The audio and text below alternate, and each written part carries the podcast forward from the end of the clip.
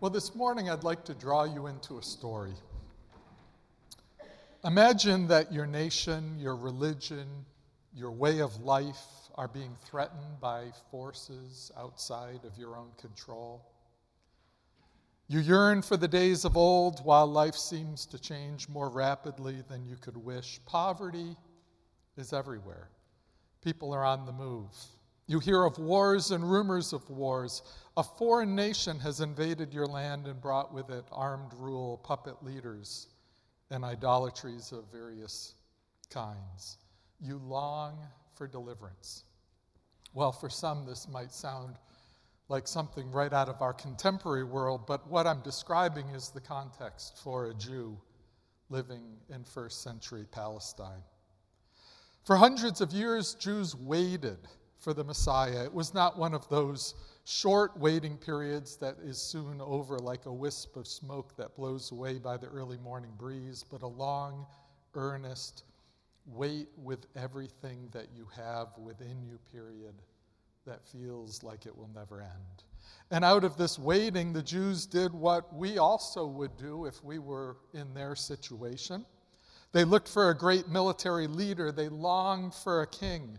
They nurtured this deep expectation of a particular kind of power being inserted into this world. If Caesar and the Roman army are powerful, they expected the Messiah to be more powerful still. Instead, they received a baby wrapped in swaddling cloths lying in a manger. I'm going to read from three women whose writings I deeply admire this morning. Two of them are poems, so bear with a little poetry this morning. The first is Madeleine L'Engle. She says, This is no time for a child to be born with the earth betrayed by war and hate, and a nova lightening the sky to warn that time runs out and the sun burns late. That was no time for a child to be born. In a land in the crushing grip of Rome, honor and truth were trampled by scorn, yet here did the Savior make his home. When is the time for love to be born? The inn is full on the planet Earth, and by greed and pride the sky is torn, yet love still takes the risk of birth. I purposefully chose the text that we read uh, this morning because it actually speaks very matter of factly about the birth of Jesus in simple, straightforward language. It's, it's a narrative, it's narrat- narrating Jesus' entrance into this world, and it does so without drum roll or fireworks or other worldly splendor. This is not to say that the incarnation is lacking in spectacular power. But before and after his birth, we see angels, a virgin birth, a star appearing to wise men from the east. Later, of course, in Jesus' life, we see healings of all different kinds. We see exorcisms, the forgiveness of sins, teaching with authority, and dead raised to life. The incarnation is all of that and so much more. But for this moment, let's listen to this simple text. And let's be welcomed into what the text wants us to feel. We're told of a census, a foreign governor, a young couple traveling to Bethlehem, and then the birth of a child in a manger, and we are told that the baby is swaddled. Now, in fact, later, Luke returns to this whole concept of swaddling when the angels appear to the shepherds in the countryside. They tell them that the sign of the Messiah will be a baby wrapped in cloths lying in a manger. The wise men, they received a sign of a star. The shepherds are told of a swaddled baby. And I wonder if today we can also receive this sign for us today, pointing us deeper into the incarnation. As we ponder through this whole year the life of servanthood, it's essential that we enter again and again and again into the mystery of the incarnation. Let me go one step further to say that we need to be trained by the incarnation. I had a mentor many years ago who would marvel at the mystery of the incarnation with a fervor that quite simply humbled me. Though he was a professor of New Testament, though he was a Greek scholar, though he helped translate the New Testament into the NIV, he would ask me, a young student, questions about the incarnation. I was baffled. He would get teary whenever in church we sang Charles Wesley's hymn, Hark the, the Herald Angels Sing. And we would come to those beautiful words, veiled in flesh the Godhead see. Hail the incarnate deity, pleased in flesh with us to dwell, Jesus our Emmanuel. I once made the mistake, never repeated, of telling my mentor that the incarnation is just a mystery to which he reprimanded me and implored it's a mystery that we should never stop pondering. Of course, the incarnation is more than swaddling cloths. We might argue that there are more significant, poignant, theological passages by which we could enter into the beauty of the incarnation, such as how John begins his gospel or Philippians 2 or Mary's Magnificat. The incarnation is first and foremost about God's nature. The incarnation communicates to us and welcomes us deeper into God's salvation. The incarnation reviews, reveals to us the beauty of our humanity, but the incarnation also says to us something significant about the nature of power God's power in the world. You see, we can't speak about the nature of servanthood without delving into power.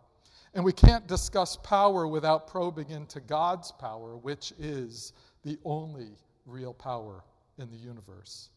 And while God's power takes many different forms, from speaking words or as Tolkien and C.S. Lewis singing words that call creation into being, to forming a people, to parting the Red Sea, to raising the dead, and ultimately to reconciling all things to Jesus Christ. We cannot ignore the power that is right there in the incarnation. God becomes human. He clothes himself in our humanity. He is wrapped in swaddling cloths and he is laid in a manger. So the incarnation welcomes us, it bids us, every one of us, into a journey deeper into God and deeper into our humanity. And please don't ever separate those. Isn't that a beautiful reality? We are never told to choose between God and our humanity. By, by choosing God, we are taken deeper into our real humanity. And one of the things that we find is we discover in our humanity what Marva Dawn calls the gracious tabernacling of God. And we see this gracious tabernacling of God with a baby in swaddling clothes. God tabernacles in our weakness, our vulnerability, even our suffering. God tabernacles in our humanity. Now, swaddling is not a new practice, it's a very ancient practice of maternal care that involves binding up a newborn so that they feel the warmth and protection of the womb. I wonder if, even in these days, with weighted blankets, whether it's another form of swaddling that we experience. The God of the universe, the Lord of all, the King of the heavens, is swaddled. He allows the hand of his mother or midwife to wrap him up tightly. Jesus is bound.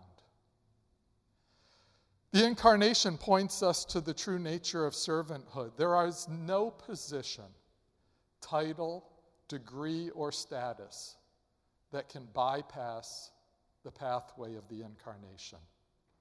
The pathway of the incarnation has one solitary door of entrance, and that is the door of the incarnation. And of course, the incarnation is larger than swaddling cloths.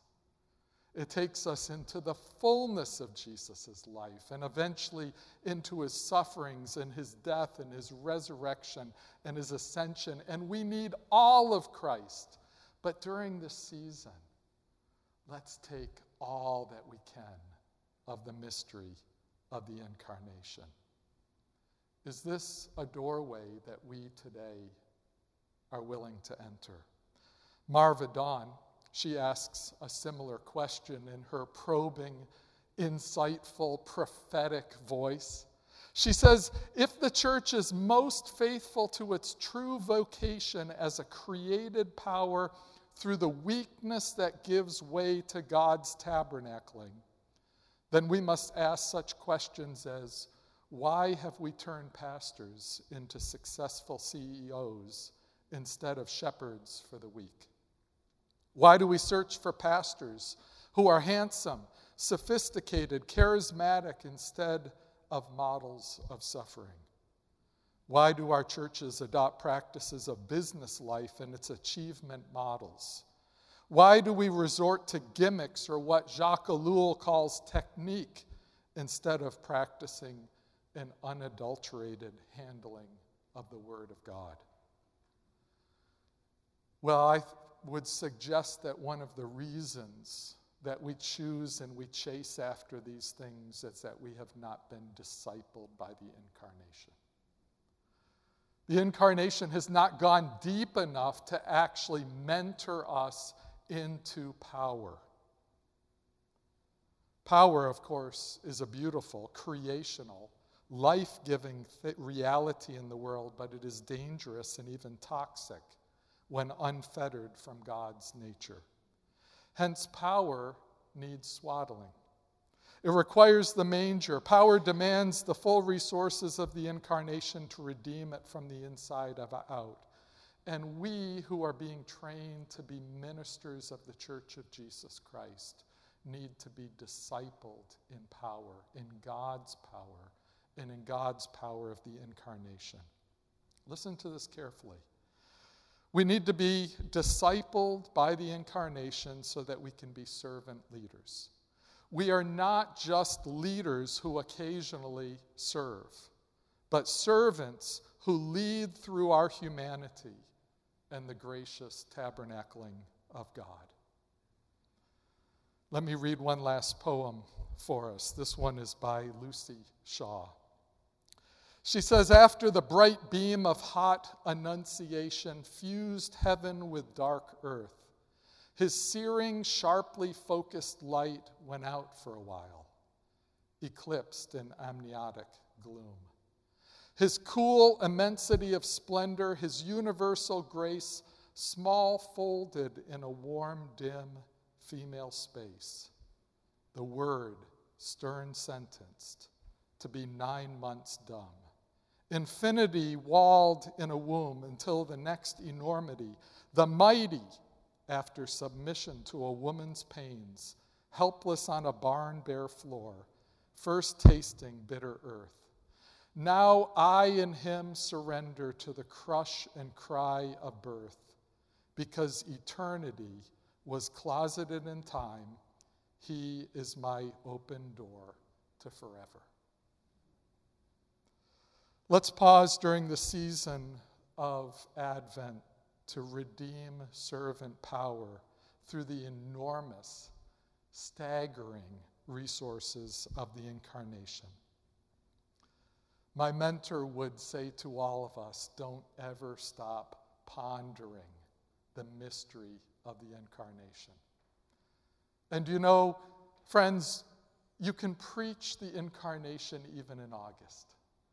It doesn't just have to be in December because we need to be trained more deeply by it. And we need to open ourselves up and say, Come. Make us new. Train us in the person of Jesus Christ. So never stop pondering this mystery, never stop being trained by it. God Almighty enters our world as a helpless newborn. The King of all clothes himself in our full humanity. He is born in a manger. Friends, the Savior of the world allows himself to be swaddled. Let's pray together. Come, Lord Jesus. Come and equip us and train us and teach us what the real human is. Come by the power of the Holy Spirit, come and equip us to be your servants in this world. Teach us what the real human is. Teach us what the real servant is and send us out into your broken world as light and hope and life and peace and joy through the mystery of your incarnation. We pray this in your name.